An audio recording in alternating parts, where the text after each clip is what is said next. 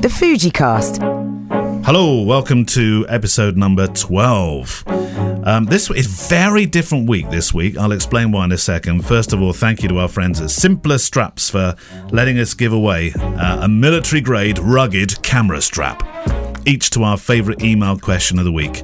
Um, if you'd like to see their straps, then go to Simpler. I'm using mine now. S I M P L R. Simpler dot U S. S I M P L R dot U S.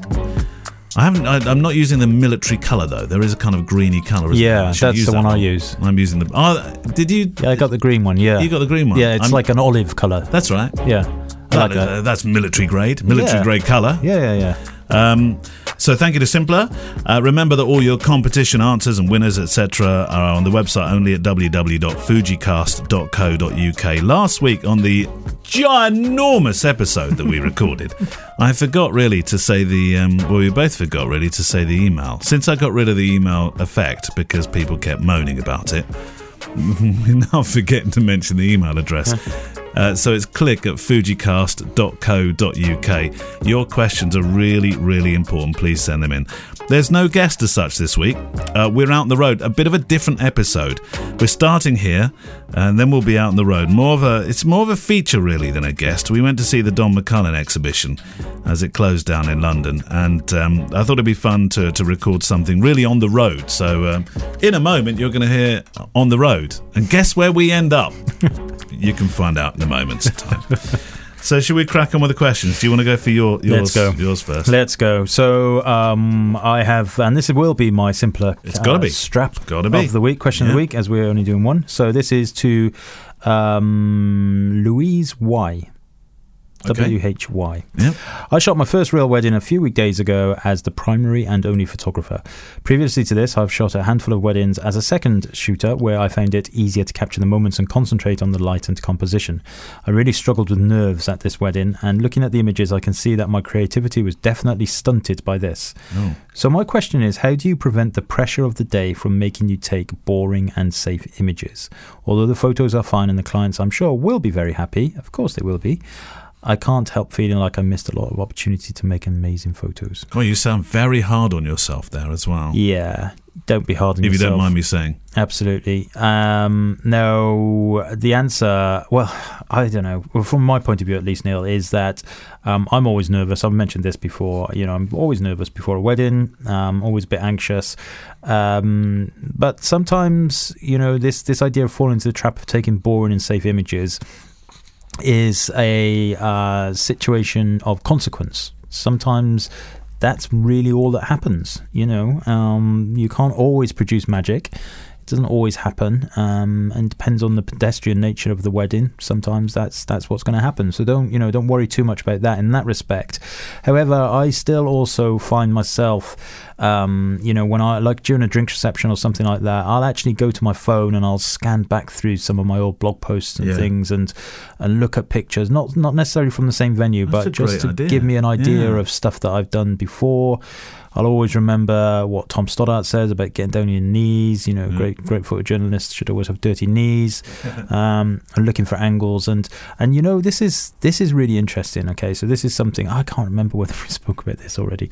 Um, using audio to to drive your um, photographic senses. Okay? Well, you mean you're playing something back into your ears? Or? So consider this. Right. Right. Now, this is something that um, I picked up from Patrick Laroque, although not in this context. I've kind of I've, I've saw him talk about this, and then I've I've kind of molded it into my own way. You're at a uh, wedding reception. It's drinks reception, or maybe it's after the speeches, and it's a bit of a lull, and you know you're you're kind of thinking that's always the biggest lull, isn't it? Yeah, yeah. There's nothing happening. What yeah. can I do? What can I take pictures of? I don't know. What should I do? So I've done this a couple of times, and it works really well. I've taken. I actually use my little Instamic um, recorder, but you can use your mobile phone. Yep. Stick the mobile phone on record audio. Stick it on the table, sit back, let it record for two, three minutes, pick the phone up or the Instamic, take it outside of the room you're in and listen to the audio. Okay. Now, the audio tells you so much about what's going on in that room. the audio will pick up the characters, you'll hear the waitresses clattering things around, mm-hmm. you'll hear people laughing, you'll hear kids screaming, you'll hear, uh, you know, just, just the echoey nature, you'll hear any th- things that will be able to tell you a story audio in audio that you can then think, right, these are the These are things I'm going to go and photograph.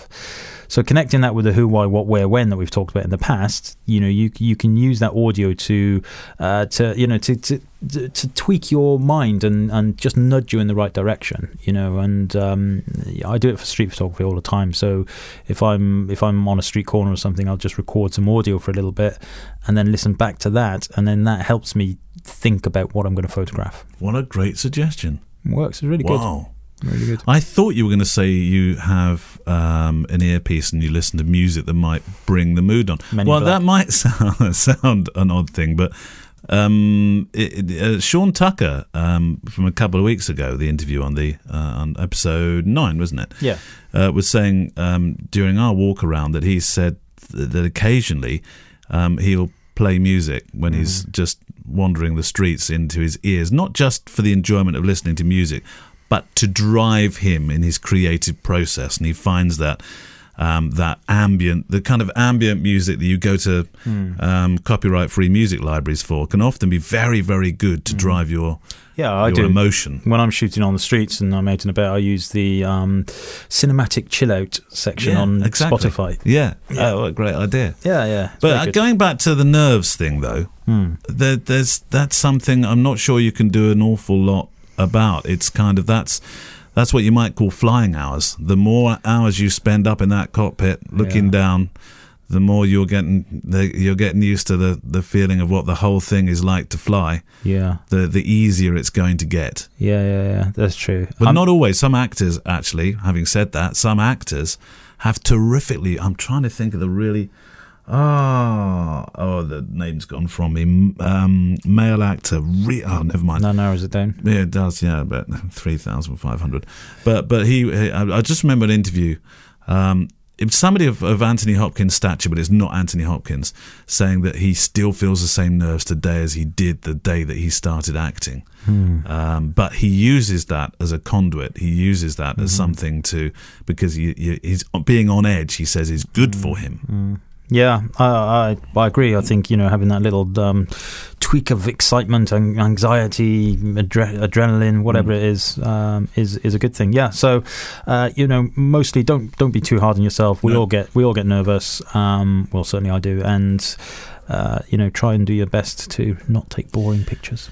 Do you remember, um, I think you might have been on the, the same uh, workshop that I was on with um, Jeff Askoff, the Canon, uh, well, he was at the time Canon ambassador mm-hmm. um, in wedding photography, talking about um, him feeling really, really nervous and actually having to get that first frame away to, uh, oh, no, not maybe nervous, but, but you know, feeling that anticipation, mm. but having to get that first frame away in the day to think, whew, right, now we can just get on with it. Yeah, yeah, yeah. I, I, I, to be honest with you, the thing I'm most nervous about is getting the right date and time and getting to the place on time. You know, I still pull up every day to the wedding, to the, the bridal reception, uh, bridal prep area or whatever, and think, right, I found, you know, I'll knock on the door, and what if I, what if they answer and say, the wrong person? Who? Sorry, who are you looking for? Or, or, or oh no, the wedding was last Saturday. Or you know, no, that's the yeah. things that, that kind of.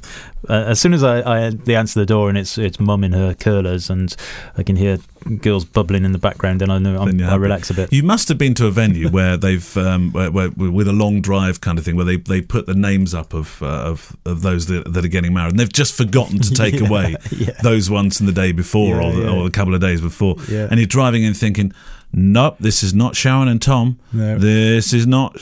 Whose wedding is this? That's right. That's happened a couple of times. Yeah, yeah.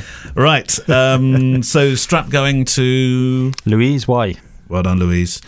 This one is from Chris Hunt. Um, it's kind of a two-part thing. This really. Um, we'll go for the first bit, and then um, Chris, I hope you, I hope you got a good sense of humour for the second part. Um, hi, Neil and Kevin. Love the podcast. Really enjoyed the uh, interview with Sean Tucker. Thank you very much. Also, listen to the longer version on Breathe Pictures. Oh, that's very kind of you.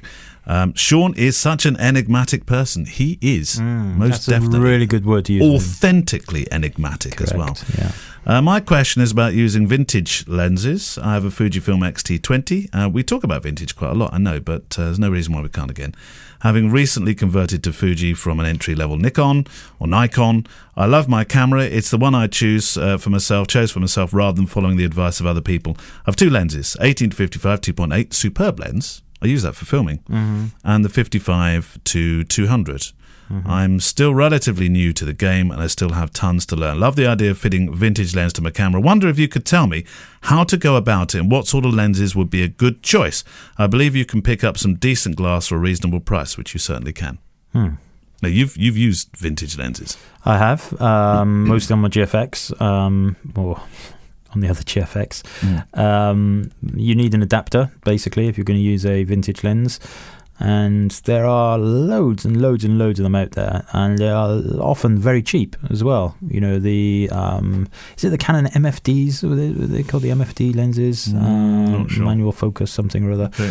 Um, there, there's I've got I've got like three or four Minolta. Our friend lenses. Alan Gump, uh, fact checker. Gump Alan, will tell, tell us. us, please. Mm-hmm. Expect a stream of emails from Alan now. Good old Alan. um, bless him. Yeah. So yeah, you need an adapter. Uh, but you know you you can get those on eBay, um, Amazon, and then yeah, whatever. I mean, it's it's it's quite a, a wide question, really. You yeah. you can use them. You will, dependent on the um, the type of lens, depends on the the kind of distortion you might get, any kind of um, afflictions to the lenses. But yeah, have fun. Uh, and we've mentioned it in the past. Jonas Jonas Rask, he's got a whole section on his website about yeah. um, uh, legacy lenses and. You know, his, his stuff's great. It's worth going to Jonas's website for that, mm. isn't it? Definitely. Yeah. If you if you haven't been there already, um, yeah. Chris. Sometimes when um, when we're looking, th- uh, well, certainly when I'm looking through the questions for for the podcast, um, I'll be sit, sat sat there um, often in our, our family room. Um, a lot of the time when I'm reading through questions, I'm I'm sat there with the family all around me, and and uh, and uh, I must admit, I uh, I was looking through this one from Chris, and there was a second part to this email. Oh right, and it said. I have a little request. Neil, could you please stop interrupting Kevin when he's talking? I find it incredibly annoying and irritating. He doesn't get to say many words before you jump in and cut across him with some rubbish. Fortunately, he can pick up his thread again and carry on. I'm sorry, but I think I have to Did mention it. Did I ever it. tell you about the time that I, I went to... Kevin is probably too polite to say anything. There we go. From Chris. Now, as I was reading it, I, my first reaction was... Oh, rubbish. Ouch. Thanks very much. And then my little Thomas, our uh, little uh, youngest son, Thomas, said, that reminds me of the interrupting sheep joke. Yes. Do you remember the interrupting sheep knock, joke? Knock. Who's there? The interrupting cow. Interrupting. Moo. And there we go. He loves so that. We one. Don't have interrupting sheep in Wales. Knock, knock. Who's there? Interrupting Theresa May. Interrupted Theresa. Brexit means Brexit. uh, knock, knock. Uh, who's there? Interrupting sheep. Interrupted sheep. Chris, point noted. I'm going to um, file that one. Uh, you get a strap, by the way, Chris. I'm awarding you the strap because actually I thought I liked the vintage question, mm-hmm. and it was a bit of fun because um, we sat in the, the family room and we did interrupting sheep jokes for around about half an hour. Really? We could actually make it last that long. Yeah. This week, um, a very different end to the show. Um, we we decided to do this one um, on location. And while we talk about on location, by the way, we stuck a date in for Brighton, haven't we? We have. It's it's a bit further away than we thought it was going to be. I've got the diary here. Du, du, du. It's going to be in September. Yes. And it's on Tuesday the tenth, I think. Um, it's just after the summer holidays. We'll all look... Um, Kev will, because cause he goes, you go away for a month. You look uh-huh. sickeningly well and tanned and ready to go for another year. Alcohol drained. So tu- yeah, Tuesday the tenth. Did you? You've got some Brighton mentions down there. Do you want to, uh, do you want to run through yeah. a few of those? So um, Keith Martin up for chips on the pier and a dolphin derby oh, challenge. Definitely. Mm. Yes. A what challenge? Dolphin derby. What's that? Dol- no. Dolphin derby challenge. Dolphin derby challenge. Say that really fast. Dolphin derby challenge. Sounds like Dolphy. That's what I Dolph- said. Dolphy. What is the dolphin derby challenge? Go on then, keep reading. I'm going to look up Dolphin Derby um, Challenge. Derby. Uh, that was Keith. Oh, Dolph- Dolphin Derby Brighton Pier. It's not a real thing, is it? It is. Look, here we go. Oh, my God. Brighton Pier ah, Dolphin yes. Race. Yeah, yeah, yeah, yeah, yeah. There's yeah. a video on it. What's the... What's the? There we go. It's like the horses they used to have. It's number eighteen Blagan. Oh, right. So everybody lines up here. Cool. And the dolphins, they set off. Look. Yeah, and then you got to throw a little ball. You throw balls up the up the thing in front of you, and I'm the more you your balls, that. the balls fall in the holes. Right. The faster your dolphin will go. Oh, that guy's very good at it. Look, that one's well out in front. Yeah, but they always come from behind at the end. It Godolphin. The dolphin. Look at that one. Anyway. Yeah. So that's uh, the dolphin challenge. Aaron Russell. Um, yes, I live in the Midlands and come from Brighton and don't get down enough. So a Brighton walk around with both of you guys. Tenth of September. Tenth of September, and uh, we shall um, put more plans in place for that, of yeah. course. Um, well, that gives us three months to find some friends, four months to correct, find some friends. Yes, yeah. and to tell wives. Um, so we will, we will, um, yeah, we'll do a photo walk and uh, chat and a couple of drinks and yeah. stuff. Fish and chips. Have to do fish and chips. Fish and chips and Definitely. a Dol- Dolphy Derby walk. Um, oh, I think we mentioned a couple of uh, weeks. ago that do, do you remember when um, Facundo and Patrick were photographing with us? Well, they were photographing, we were watching in awe, I think. Oh. And uh, there was that uh, that family that came out with a portion of chips, and, yeah. and they literally got mugged, yeah. mugged by the seagull. No, no, not the seagull. Don't you say seagull. By the gull. There's no such thing as a seagull. No such thing as a seagull. All right. Come on, Alan. Alan, yes, fact check that one for us. Alan, you've you've just become unofficial fact checker for this. Uh, try saying that quickly for, for the show. It's certainly a case of light and shade this week on the on the podcast. First part in studio as ever. Uh, the second part on location in London. Three stroke four of us in the end took in the Don McCullin retrospective at Tate Britain, the most extensive show of his work, Kev, I've personally encountered. Taking in early work, Berlin, Cyprus, the Republic of Congo, Biafra, Vietnam, Cambodia, the East End, Northern Ireland, Bradford and the North, Bangladesh, Beirut, Iraq, the AIDS pandemic, India, southern Ethiopia, and then his landscapes and still life. You'll hear in the second part the voices of myself, Kevin obviously, Michael Schilling, a successful studio photographer in the city, and Canon Ambassador Sanjay Jogia. Now, I wasn't sure how we'd be able to tackle that in what is essentially at heart a chat show with your letters and emails each week. So we thought we'd do a kind of audio tour and read you some of the great man's thoughts from the exhibition's guide, peppered with our own reactions as we toured the exhibition. We were in there hours, uh, but you won't hear hours of comments from us because, as anyone who's visited this exhibition will probably tell you, there's there's a definite requirement just to just a view, and it's hard to gather at the time eloquent thoughts whilst your senses are coming to terms with the subject matter before you. So apologies if some of the sound quality isn't as easy to hear, but we've done our very best in post-production for, for this, the second part of this week's podcast, the Don McCullin Exhibition. You cannot imagine the shame that I have to live with thinking about those men who cried, thinking I could stop their execution, which I could never do. And um, I go into my darkroom, I make these prints, and they come up in the developer, and I I relive those days. I, I didn't invite these things to, to come into my photographic life. And quite frankly, um, thank God I still have the the courage to admit to my shame. I feel ashamed of a lot of my photography. It never cured anything, or it never stopped another war. Don McCullin talking to journalists and an audience in two thousand thirteen. McCullin grew up in North London in Finsbury Park, where he was introduced to photography in what he describes as an accidental manner. He photographed the gangs that he'd gone to school with, including members of a particular gang in the city known as the Governors. The gang were implicated in an infamous murder of a policeman, and McCullin's photographs of this gang first brought him to the attention of Fleet Street and his intuitive and instinctive ability behind the lens, which was what started him on his way. two hundred fifty prints are on display, and the curator Simon Baker introduces you immediately to those North London images. Now, I've personally pored over these pictures so many times, mainly through the pages of McCullin's In England book. My own mother and father grew up not far from Seven Sisters Road, the canvas, it seems, for many of those early images. For me, and for Kevin, the power and currency of nostalgia is immediately evident.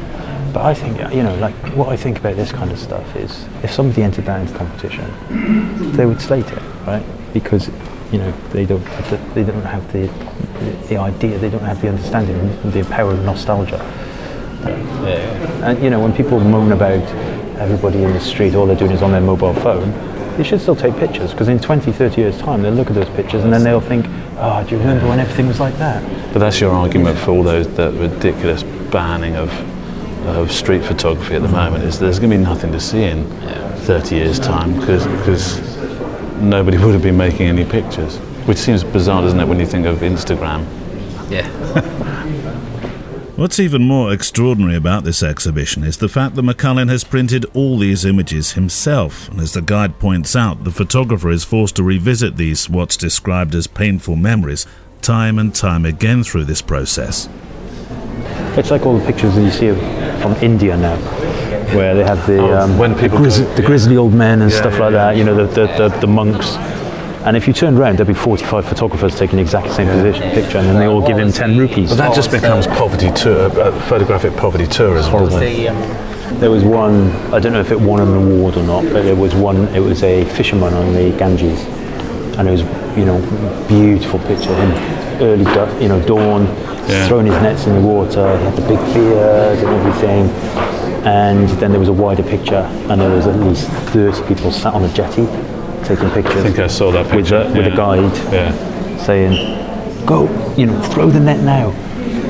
Uh, and, you know, I mean, I don't know if that, would you not, you'd still take that picture. Some people go for their own pleasure for that, and that's fine, but you can't pass it off as, as authentic. You have to, you have to just put it on your wall and admire it for what it is, rather than mm. put it on Instagram and say, look what I got, and look how good I am, because somebody else has organised it and you paid for it. McCullin comments that he was sitting on the biggest story in the world in nineteen sixty-one when he witnessed, with camera in hand, the East Germans building the Berlin Wall. As he describes it, breeze block by breeze block. When you look at pictures of a wall being built, history repeating itself. Yeah, isn't it just? It's like we're walking through a, a timeline of our own time there. Funny enough, that those people, the Eastern people, look happier than the Western people. Yeah.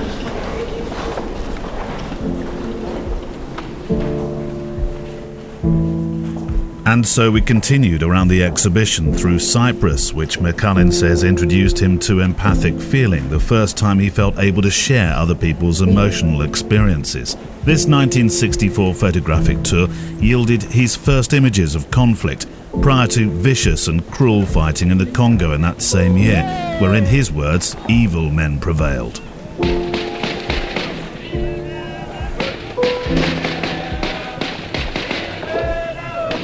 We all fell silent looking at the horrors of Biafra, the starvation, the genocide, the complete humanitarian crisis caused by what is now known as the Nigerian Civil War.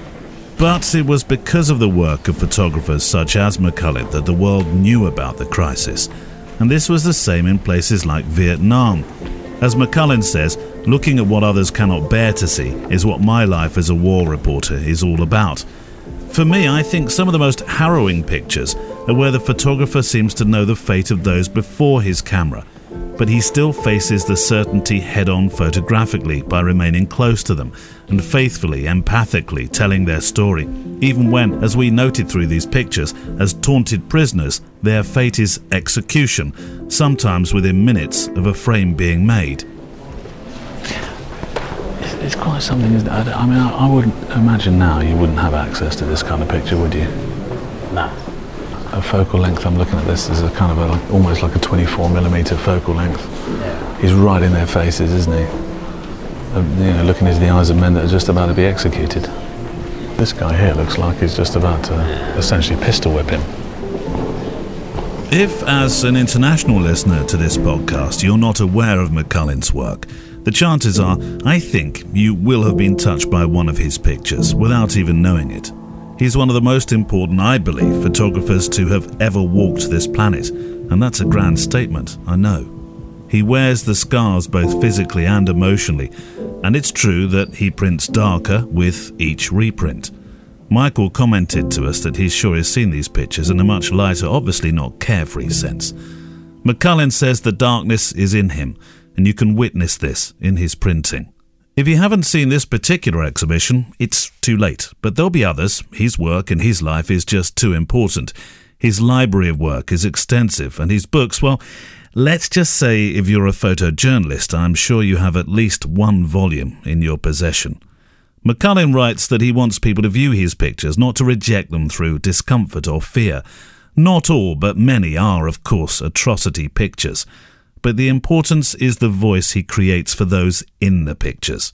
He comments that he wants to somehow seduce people into lingering for longer when they look at them. And this is the important bit. So they go away not with an intimidating memory, but with a conscious obligation.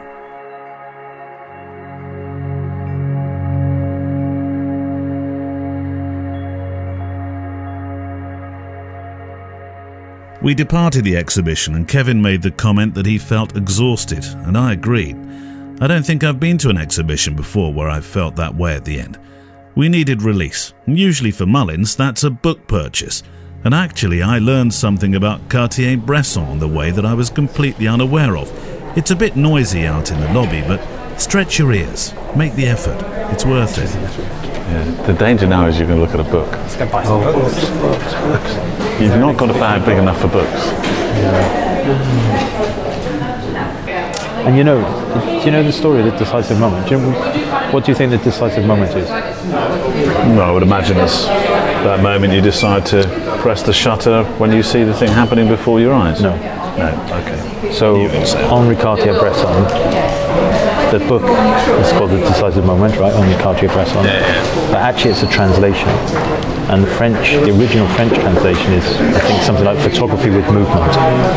And it was translated to the, to the decisive moment. And now the Magnum Foundation are trying to uh, educate people to, impl- you know, to basically say that taking a picture at the right time. He didn't, he it's never. Person that never was promoted. No, exactly. He actually said, I staged this. Yeah, well, he did a whole book called Contact Sheets, you know, with everything. So he never, so he never said the decisive moment. No, it was a translation. And so Magnum are now trying to, because there's a lot of negativity about Cartier-Bresson and that quote, that phrase, yeah. And everybody going, hang on, he never did that, and say, you know, and they're like, yeah, well, he never actually said that. There's a shot of the guy over the puddle with the ballerina in the background and all that, people say it, and he said, yeah, I set that up, yeah. That wasn't by luck. Yeah, right. Yeah. But here's that picture, hold on, I saw it, I went past it. Just because you mentioned it, I thought, oh, there we go. Yeah, that's it. Yeah, because he's trying to replicate that, you see, in the background. Most people don't notice that. Yeah. Hmm. I never knew that. And finally this week, the proper debrief in one of London's oldest pubs. The last one in this town to host a particular kind of bar fighting, apparently, a good few years back. It felt almost appropriate in a rather warped sense, having started McCullin's journey on the tough streets of North London. These days, it's an altogether friendlier place. The pints come in fancier glasses with fancier prices. We just thought we'd meander a bit with some thoughts, and you're welcome to stay with us for the next fifteen minutes or so. Or you can allow us the privacy of a, a private-ish pint or two. There's a much longer version of this, which I don't think is appropriate today, but it's in the can, if you will, for a longer Christmas edition, maybe. Kev, Michael, I just want to start off with um, your feelings about Don McCullin, the exhibition this, this afternoon. Whether it, whether it makes you feel like you, you just want to give up now, or whether you think that inspires me to do better. Yeah, for me, it was... I've seen a lot of the pictures before. And it's always it's always a pleasure to see it, but it's always an eye-opener because you realise pretty much how how the world is, has been, and how it could be in the future. Yeah, but you you were really disturbed by mm. by humanity and the way that, that people treat each other. Yeah, and uh, but not so much because I knew, you know, I'd seen those pictures and I knew I. I know how bad the world has been, and, and and don't get me wrong, I'm a big believer in the fact that the world now is a much better place than it ever has been. You know, we live in this world of doom and gloom, and the world is terrible, and we're all going to die, and terrorism, and... People often say this stuff, don't they? And then you look back back at the Middle Ages, where yeah. we used to burn people just for... Uh, exactly. We, we live in a better world now than ever before, period. I believe that strongly. But it doesn't stop me thinking, actually, there is a lot of uh, hatred and a lot of upset in the world. Much of it, actually, is is not necessarily from a from a war period. It's it's it's from just capturing the moment as it is now. And we we could do that today. Yeah, we could do it today, and we should do it today. But unfortunately, we get stopped from doing it today, generally. Yeah, no, that's one of the problems, isn't it? Because we've mm. talked about this, that the, the privacy laws today might mean that we don't have these pictures in thirty, forty years' time. No, exactly. And, you know, of course, he's commissioned to do that stuff, and people will continue to be commissioned to do that stuff. But, you know, when you look at uh, the, the stuff from, like, Derby and the homeless people in, uh, was it Aldgate and all of those places, you know, can... realistically now, if you do that kind of stuff, you you know you not that you necessarily get in trouble, but you you feel subconsciously like you're stealing something, like you're doing something a little bit dodgy, you're looking, doing something a little bit dangerous. And actually, if it weren't for those pictures that he t he's taken and other people have taken, we'd have no documented history of that stuff. I, you know, I challenge anybody to walk around that Don McCullin exhibition today and not actually halfway around think, I want to leave. That's what I wanted to do. I wanted to leave because it was it's hard to look at. You know, it's it's it's bloody hard to look at. And you know, the photography is amazing, and, and it's it's interesting when you look at the way that the exhibition is curated and the pictures that, you know, you start with. Of course, it's chronological mostly, but not entirely, because you go from the nineties to the um, to the de the African desert in two thousand fourteen, two thousand sixteen, um, and so you're le he's le the curator of that exhibition is leading you from uh, the ori the origins of his photography through the really harrowing, horrible stuff, and gently, like gently giving you the exit route, which is the nicer, softer pictures. And some of those are not necessarily in chronological order. God, those nicer, softer pictures are not are not softer, though, are they? I mean, look at those pictures of him taking taking images in his shed of things like mushrooms. I mean, those those are desperate pictures of somebody I, I saw some who's, of those who spent so long at war. Twenty years ago, um, when I was a student, and he was doing those Spanish still life style pictures in Somerset in his shed. And they were so dark, and he just printed all of his retrospective, and then he done these really dark still lives. And we talked about, what if we'd viewed this exhibition backwards? What if we'd seen all these yeah. dark yeah, yeah, landscapes yeah, yeah. and dark still lives? Yeah. How would how do we explain the person yeah. who created those? And maybe the exhibition did explain the person who created those. Sanjay Jogia. I've seen some of Don's things, and I've seen some bits that he's done for. For Canon recently, he's done some things with uh, Clive Booth while he was in India. Well, yeah, yeah, and uh, you know, his his his approach to the world uh, and seeing the world. It's incredibly refreshing. It's incredibly, to a certain degree, is innocent, considering how much he's seen. That's the exact opposite. It's it's fascinating that he has this this approach to his photography, and um, you know, that that very simplistic approach to to people and. A, a moment, and, and you know, earlier on Kevin was saying that when you when you see something, and it kind of feels like you're stealing something. I, I, I think that's, I think that's our right as photographers, uh, for journalistic portrait, whatever it is. If you don't steal that moment, no one will get it. It's gone. No, absolutely, I, I, I totally agree. But you know, the the fact is, the world we live in, and the P C world we live in, and the um, the legal world we live in, and the rights, uh, and they're being eradicated from us, you know, totally. And yet, you know, Neil and I were talking about this yesterday, and we were in his car talking about it, and he's got a dash cam that's filming everybody on the street, the uh, C C T V everywhere. You know, you get on a bus, there's C C T V, everything. Yeah, the the governments and the people that be are like, no, no, no, you can't.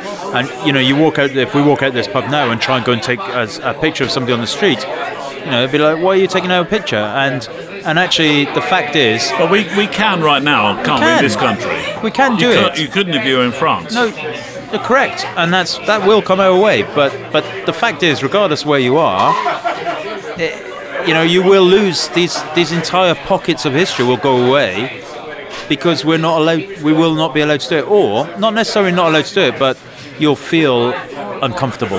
The fact is, the people will look at you, yeah. and their first thought is that you will be taking a picture of them for negative reasons. Exactly. Marketing, yeah. Facebook, yeah. whatever. I don't want my picture to be on whatever. I, I, I walked across London Bridge today with a, a tiny, tiny little three sixty camera on a stick. Everybody looked at me. But I, I think this is the contradiction, you know, we're, we're, we're all being surveyed the whole time with C C T V and, and dash cams and whatever, security cameras constantly. And it's it's against our will, you know, we're being we're being filmed and photographed against our will. Is it necessarily against your will, though? Like, my, my opinion is that if you're not doing anything wrong, I, I, I totally understand security, and I, you know, I respect... I respect that. I respect that, you know, there are shoplifters in the world and there are bad things that happen. So I'm not worried about it. But the fact is, if you, you know, if you if you go and shoot on the street, you are immediately seen as a uh, some kind of possible predator or, or negative thing. And, and if you go back in time and you take a picture and then you fast forward thirty years, those pictures become nostalgia, and we will lose we will lose that nostalgia. It will just go. It will just disappear. And, and losing nostalgia is, is my greatest fear. The most common issue with photography and history and, and memory is, um, you know, it, it gains value after the fact. Yeah, of course. Yeah. Which is why we need to protect what we do deliberately. And that's why we smile at moments later. You know, we don't, we don't, you know, I've said it a million times, take a picture of people on the street and they're looking at their mobile phones and you think, oh, that's a boring picture, but in twenty years' time, that'll be an interesting picture. You know, and we're losing that ability and that right, uh, and, and it's horrible. San- Sanjay's hit the nail on the head there, hasn't he? Because we said actually during during, yeah. during this exhibition that um, the pictures that Don McCullin was making weren't necessarily pictures for the moment. These, these these were images made for twenty, thirty, forty years on. Absolutely, yeah. This this is what we're used to doing. For us, it's second nature, uh, and and we're there to. to capture the moment for the moment, but also for the future, for future generations. And and all of us have sat and looked through photographs of, uh, you know, of our parents or, or relatives or brothers, sisters, um, whether it's a family photograph from our birthdays when we were younger or, you know, our parents' wedding albums. And we look back at these things with fondness. Uh, and, and you know, we, we, we somehow we always look at it and think, oh, those were simpler times. Um, I mean, let's face it. I, I, us guys, we've all grown up in very comp- in a very complex world. Um, there's no such thing as a simple time, but it's just that perception. And uh, you know, I, as I said before, it's our, I think it's our duty to make sure that we we protect the industry and protect our right to be able to yeah. capture it. And as I said, steal these moments, even if it feels like we're stealing something. Protect history completely, because that's what it is. But do you think, uh, like, I, I have this feeling about wedding photography. That um, you know, recently a couple of times this happened to me. People have said to me, "I don't want you taking pictures of me at weddings." Actually, mostly about their kids, which is fair enough. I get it. Is it a control thing? Are people actually saying, "Don't take my picture," less than they did do ten years ago or five years ago? Or is it that I know how I want to look like? I want to be in control of my image. I don't want you to take my picture. I reckon, right? We're in the, the, the Flag and Lamb in Covent Garden, right? And why is the Flag and Lamb? It's my favourite pub in London. Right, okay. It's also the last pub in England that had live fights. Uh, knuckle, uh, bare knuckle fighting. Yeah. yeah. Uh, well, maybe London, I'm not but sure. But until tonight. I'm fairly sure they still do it in Merthyr Tydfil, which is not technically in England, but I'm fairly sure they still do it. Anyway. The, the thing is, right, if I if I stood on this, if any one of us stood on my on this chair now yeah. and said, I'm going to take a great big group picture of everybody in the Flag and Lamb tonight. What would they say? Every single one of them would go, hooray, put their hands up and go, whoa, whoa, whoa. Yeah. However, if you went up to one person at the bar and said, I'd like to take a picture of you in the pub, please, he'd be like, why, why were you doing that? yeah. while you're doing that. And there's no difference between the content, but it's the implication, the, the, the intonation of why you're taking that picture is the worry. How much of that's London? Perhaps. Because if, I think if you go to a pub in Manchester, for example, and you did that. So you think in Manchester it'd be worse, or? I think it'd be friendlier. Friendlier. Yeah, no, I get that. I, I, I do get I, that. And, in certain and don't get places. me wrong, I'm a Londoner. I love London. I absolutely love London. Yeah, yeah. But I also, I'm, I'm a realist, and I understand that attitudes are different. Londoners are made up of all sorts of cultures and people visiting for work and people who've moved here from work. But is it not the way? Is it not the way that it seems? To, whether. Whether it's real, but is it not the way that it seems to be going? I actually agree with you, um, but that's what I think the dynamic. It's the dynamic that that fascinates me. You know, is it a London thing? Is it just because that's the attitude and the vibe over here? Or I think it would be the same thing in, in the Three Cups in Malmesbury. If I, Kevin, and I, I know all the people in Three Cups in Malmesbury. You know, I, I think you're worried. Are you worried? I have a beer with them for breakfast most days. You're worried. You do. You're worried that street photography is is uh, yeah it, it, it is is on its last legs. Yeah, it does worry yeah. me. And, and Uh, and how does that affect wedding photography? I think it's the next, no, not the next thing. You know, look, we work as documentary wedding photographers. All right, hang on, Michael's off. Michael's are leaving. Lou, are you buying another beer? He's going. Stand for a bit. All right. I'll get around. The beer sounded better. Is it your round or is it? Our... It's my round. No, you did buy the Don McCullin tickets. No, that's fine. You're having a San Miguel, and we're all pro. Is, is Sanjay having San Miguel? Yeah. It's kind of gone upmarket on us, isn't it? Is San Miguel upmarket on? It goes higher up, Mark. It does. I think yeah. Best, yeah, yeah, yeah. It's like eighteen pounds for three beers. Yeah. Well, we are in London. Sanjay loves London. Yeah. Is that normal? Would you not feel comfortable living... Is it? What? Uh, that's that's, in, well, that's in, a flag in, and lamb Co- for you. Covent Garden. Lamb and flag. The, look, the fact that I could buy around and still do the, you know, the tap, uh, what's it called? Contactless. That's amazing. You know, if you go to a bar, you, you could you probably couldn't even do a contactless payment with, with one one drink. So what do you think about the Canon E O S R? No, this is the wrong time. I, I, I went to the toilet. I got some drinks in. Can I just ask one final question? It might be my last question because I can hear the public is getting more and more noisy. But I so we'll need to get close to the microphone with these answers. But I wanted to ask you all about the um, the future of photography, and, and, and, and with cameras getting better and better, and iPhones and and Android phones becoming better and better, do we do we feel challenged? We've been taking studio portraits for one hundred fifty or one hundred sixty or one hundred seventy years, and that business will change and it will evolve and it'll be different. It'll be wonderful. It'll be amazing. Is the end? Is the end night? Um, no. Yes and no. I, it's no. I think it's changing. It's evolving. It's it's becoming a different animal. And I think the nature of it's changing, just in the same way that the nature of society and the nature of expectations of people are changing. We have to adapt. We can't. We can't expect to operate in the same way. Uh, as photographers have always operated. Um, you know, photography has changed, in, as in cameras have changed, faster than I think the photographic culture has changed. You sound like David Attenborough a bit. We're at that situation where I have this phone in front of me. It takes it takes phenomenal pictures. And, you know, we're, we're, we're, we're at that point, you know, like A P S C sensors, um, uh, full-frame sensors, like there's physics involved, there's science involved. And you know, you, you you have to you have to look at the camera manufacturers of all brands, and they must be in little rooms all around the world thinking, what the hell can we do next?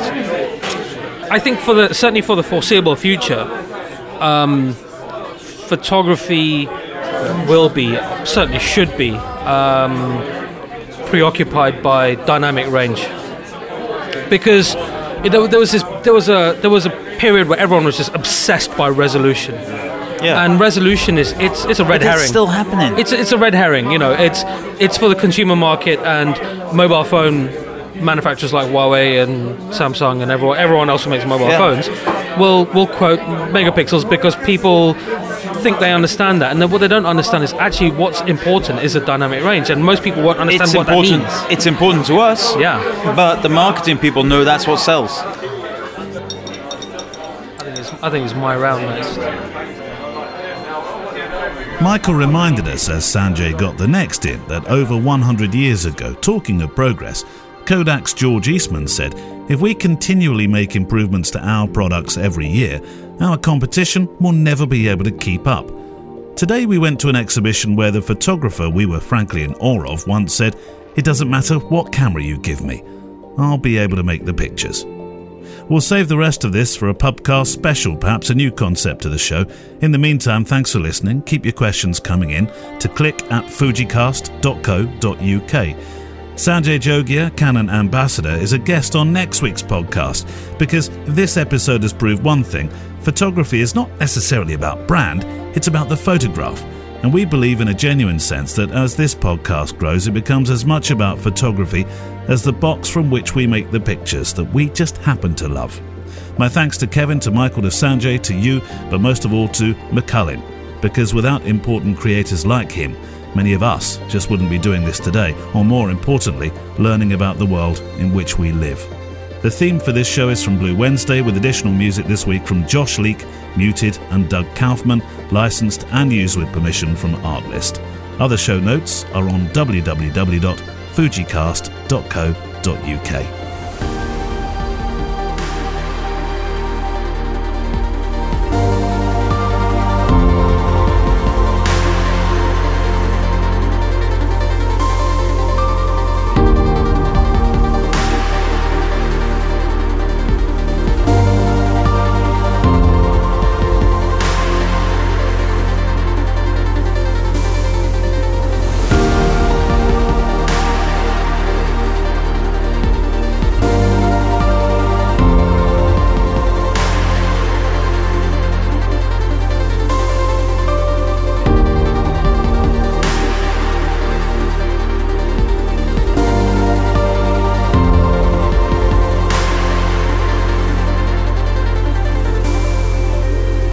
Fujicast